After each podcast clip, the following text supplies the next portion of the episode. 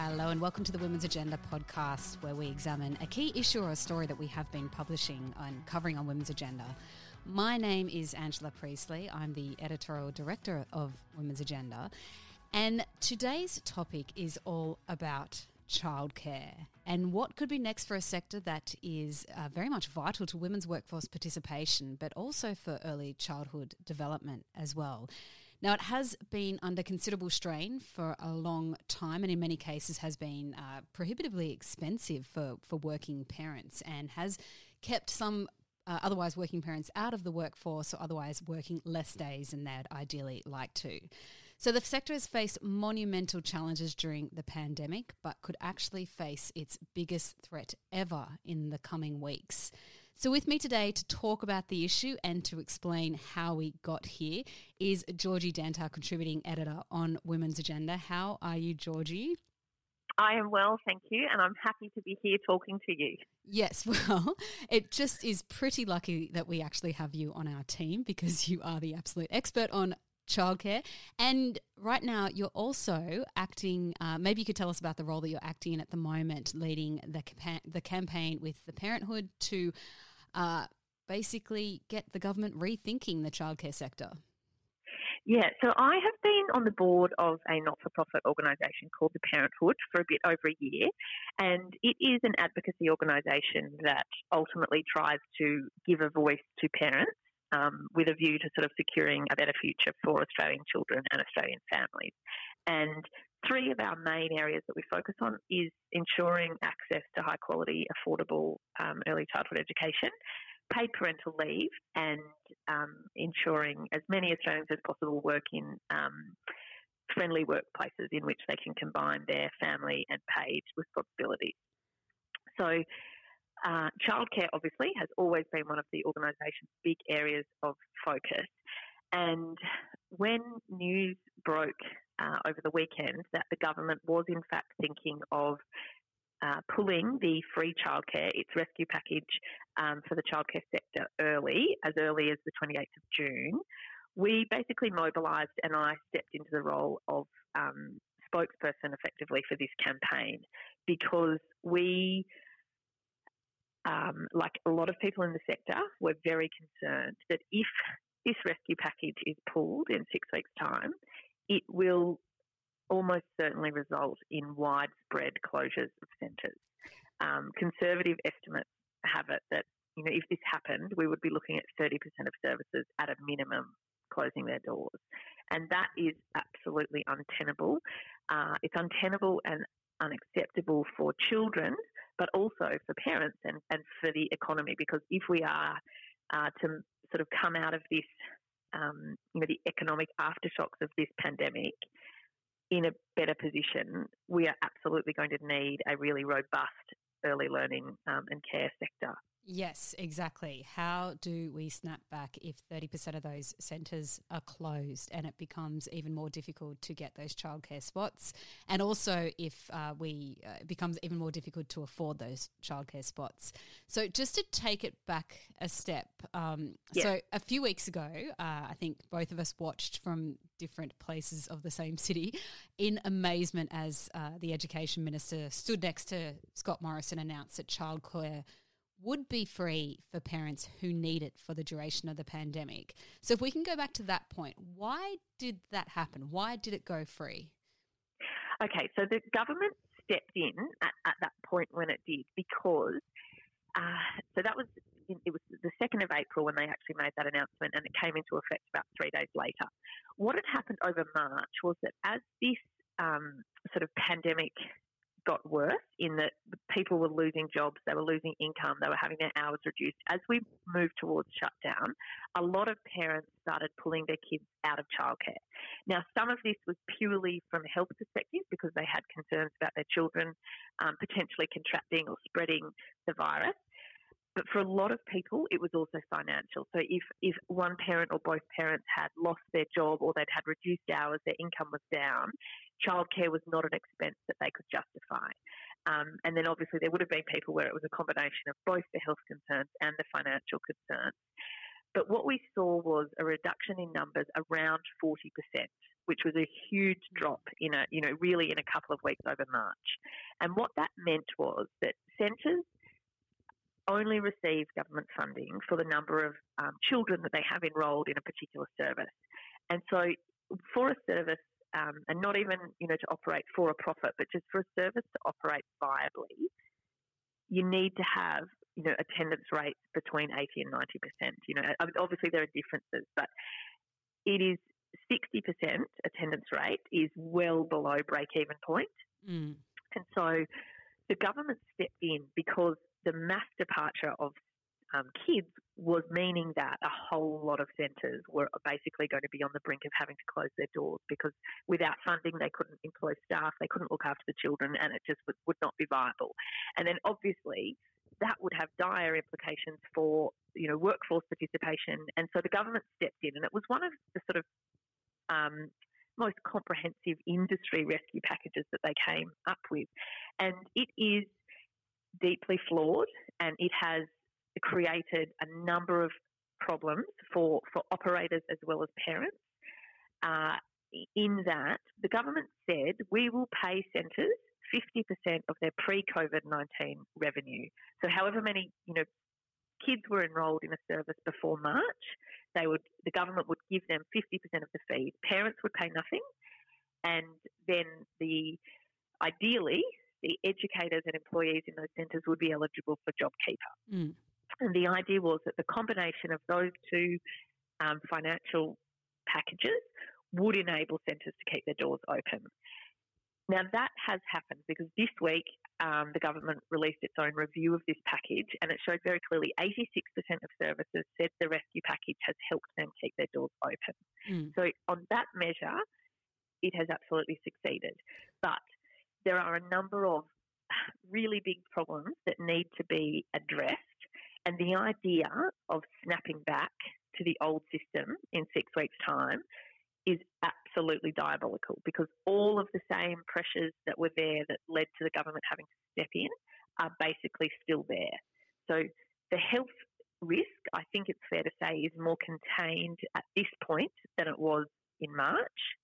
But the job losses are still very much alive and well. We are not in a we're not at a point where individual households' financial circumstances are anything like they were back in February.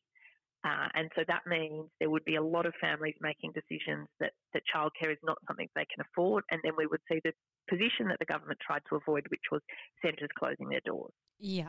Yeah. So a few things there. So you said 86% have said they were able to keep their doors open. So does that mean we've lost one in, more than one in 10 childcare centres or? Uh, no, we haven't actually had um, we haven't had any barely any closures at all. But what what that does mean is that there have been a number of centres where they have found this really difficult. Yeah. Uh, so they've stayed open, but it's been very difficult. So the two two really big problems. The first one is that as much as 30% of the early childhood education workforce were not eligible for JobKeeper.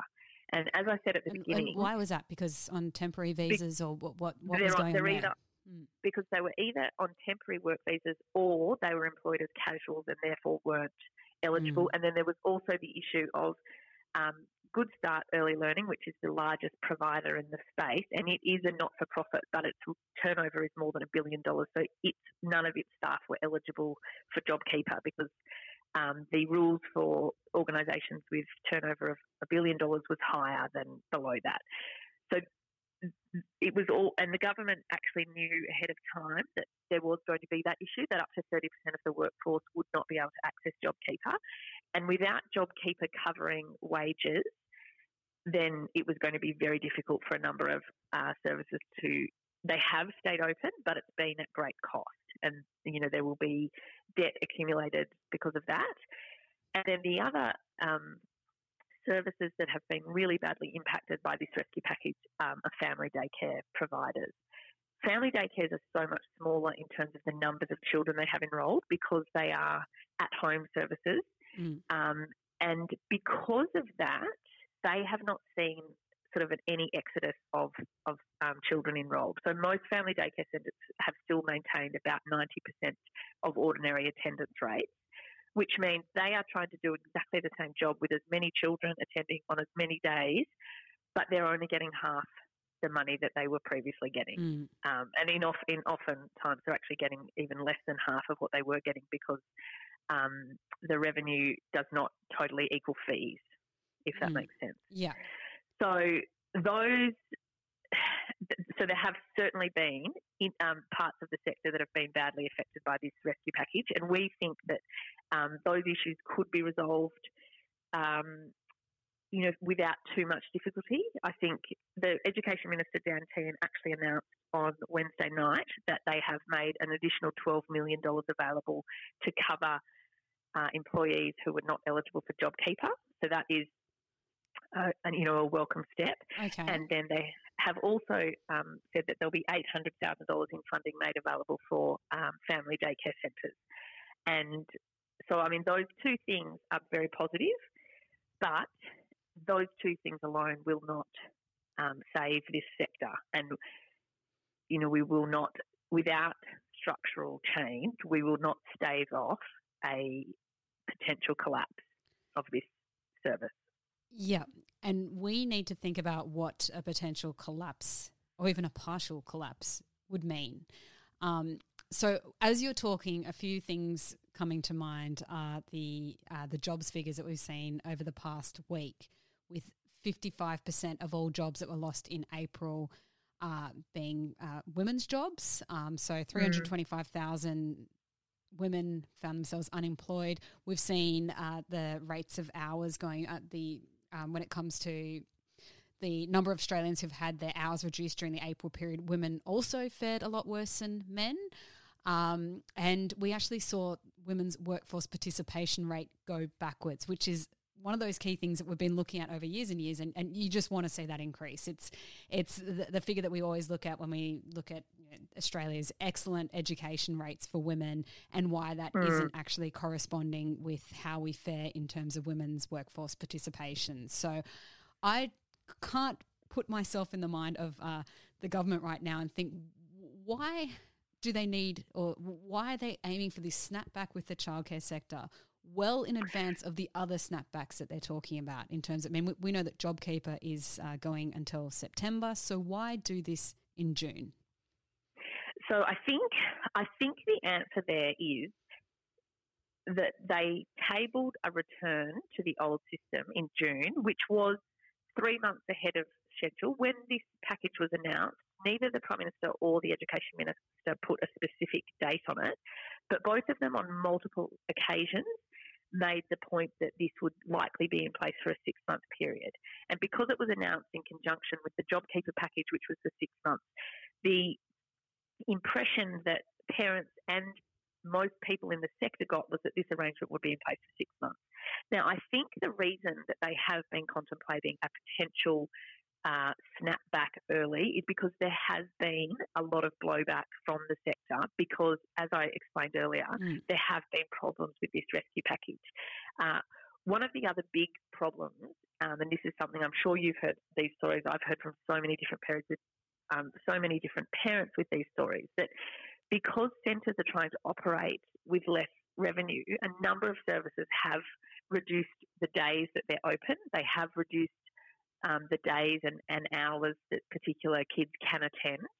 Um, some centres have sort of said, right, we're unenrolling everyone and then you have to re enroll and you get what you're given in terms of days. And we already know that sort of inflexibility is really difficult because most people have got their work and care if, as far as possible lined up so that if you work two days a week, they're the two days that your child is in care. So all of those changes have a huge impact on families if those things don't align. And we have seen problems with that. One of the problems, one of the reasons we've seen that is, as I said, job. Hello. Oh, we've just lost Georgie for a moment there. Oh, oh there she is. She's back. Okay. sorry, I'm That's back. Okay. Um, so centres have been doing that, and then parents have been really unhappy. As I said, also family daycares have been in a really difficult position. So I think the government has heard a lot of the negative feedback and thought it's time to go back to the old model. Mm, okay. Okay. So just to go back to the old model rather than reimagining the old model. Yes. Okay. Yes. So, and so let me just say one thing. Well, I'm saying a lot of things, but in terms of those unemployment figures that you talked about, because that is a fundamental difference that our economy is now facing. And we already know that because um, women are losing jobs and hours and pay at a faster rate or at a greater rate than men are, and we know that directly will impact what um, they will be able to afford and what their children can and can't do in terms of care.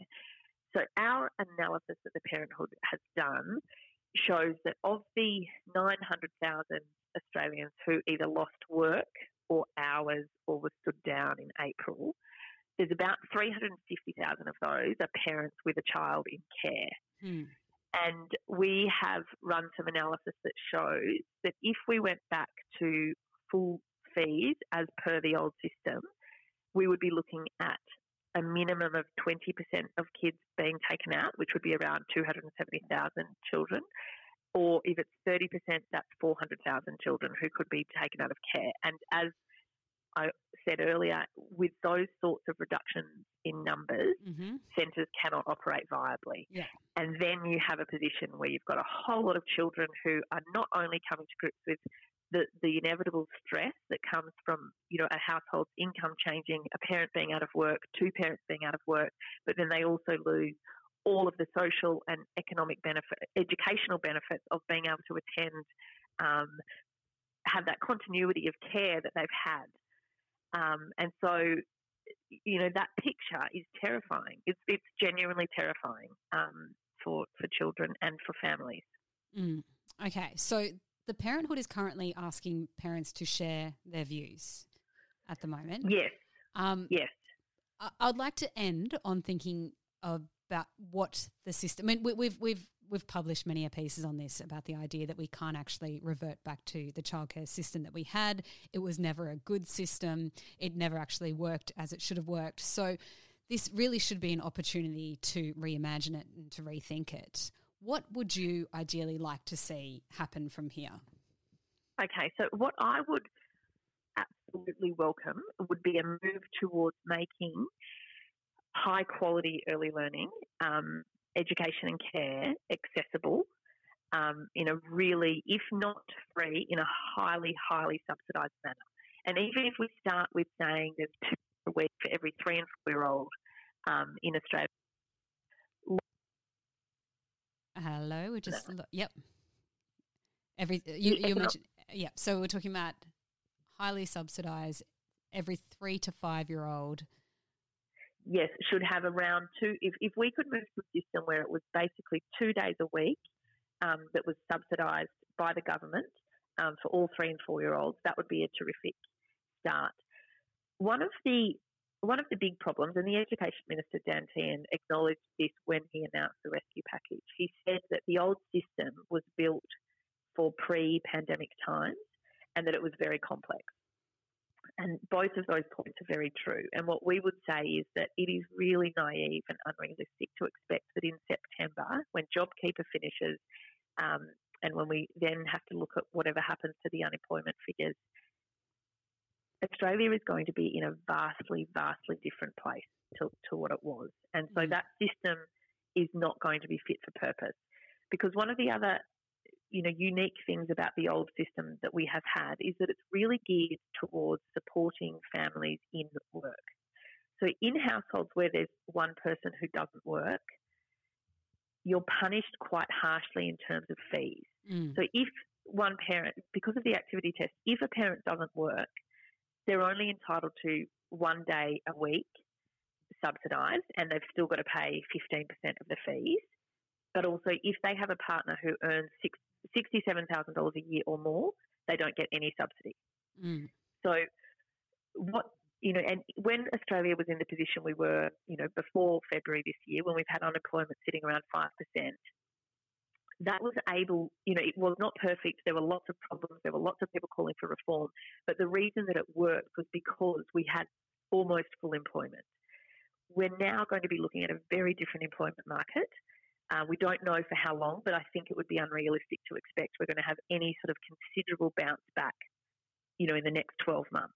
I, I hope, I'm hopeful that things return faster than that. But I think we have to prepare ourselves for the fact that we're going to be in a very different economy.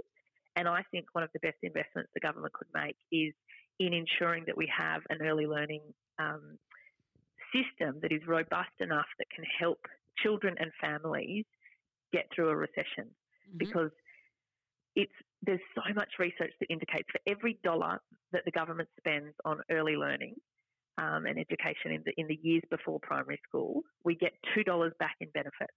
Some of those benefits are short term in terms of the um, parents' you know participation in the workforce, but some of those are longer term because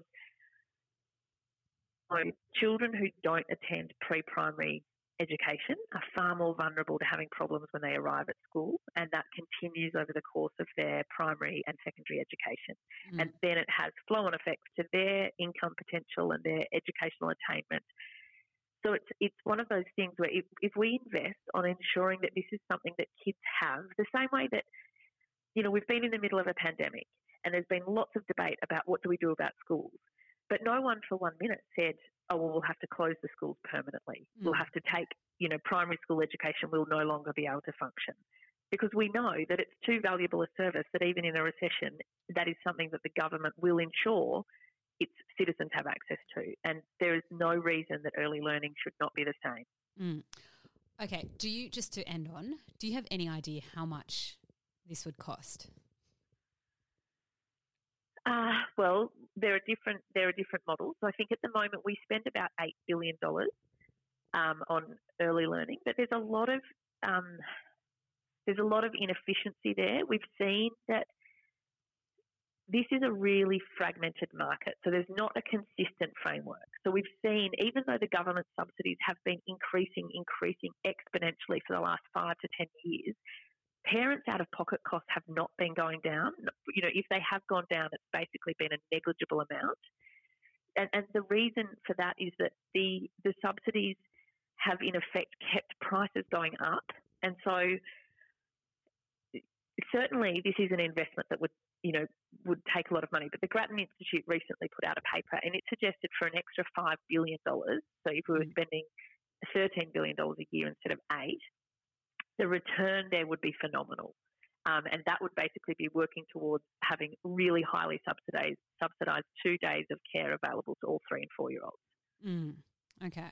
Um, and so I don't have all of the policy answers just yet on what the new system could look like, but I do know that this is absolutely the time that we need to start thinking differently about how families can access care and how it's delivered. And I think you know, we, we can't afford to not use this opportunity to, to make it different because if we don't, we will absolutely see centres close and we will see children miss out, we'll see parents miss out, and we'll see our whole, you know, community and societies miss out.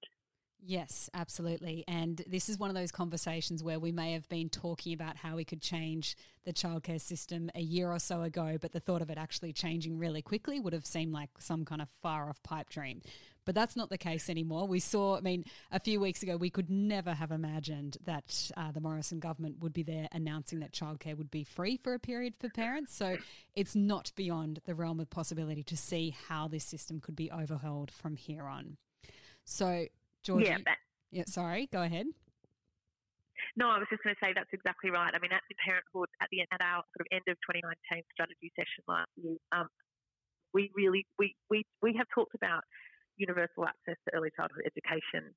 Um, you know, if we could achieve anything close to that within a five year time period, we were thinking, you know, that is our biggest goal. That's what we need to work towards. And we certainly could not have predicted that we would be in this position now.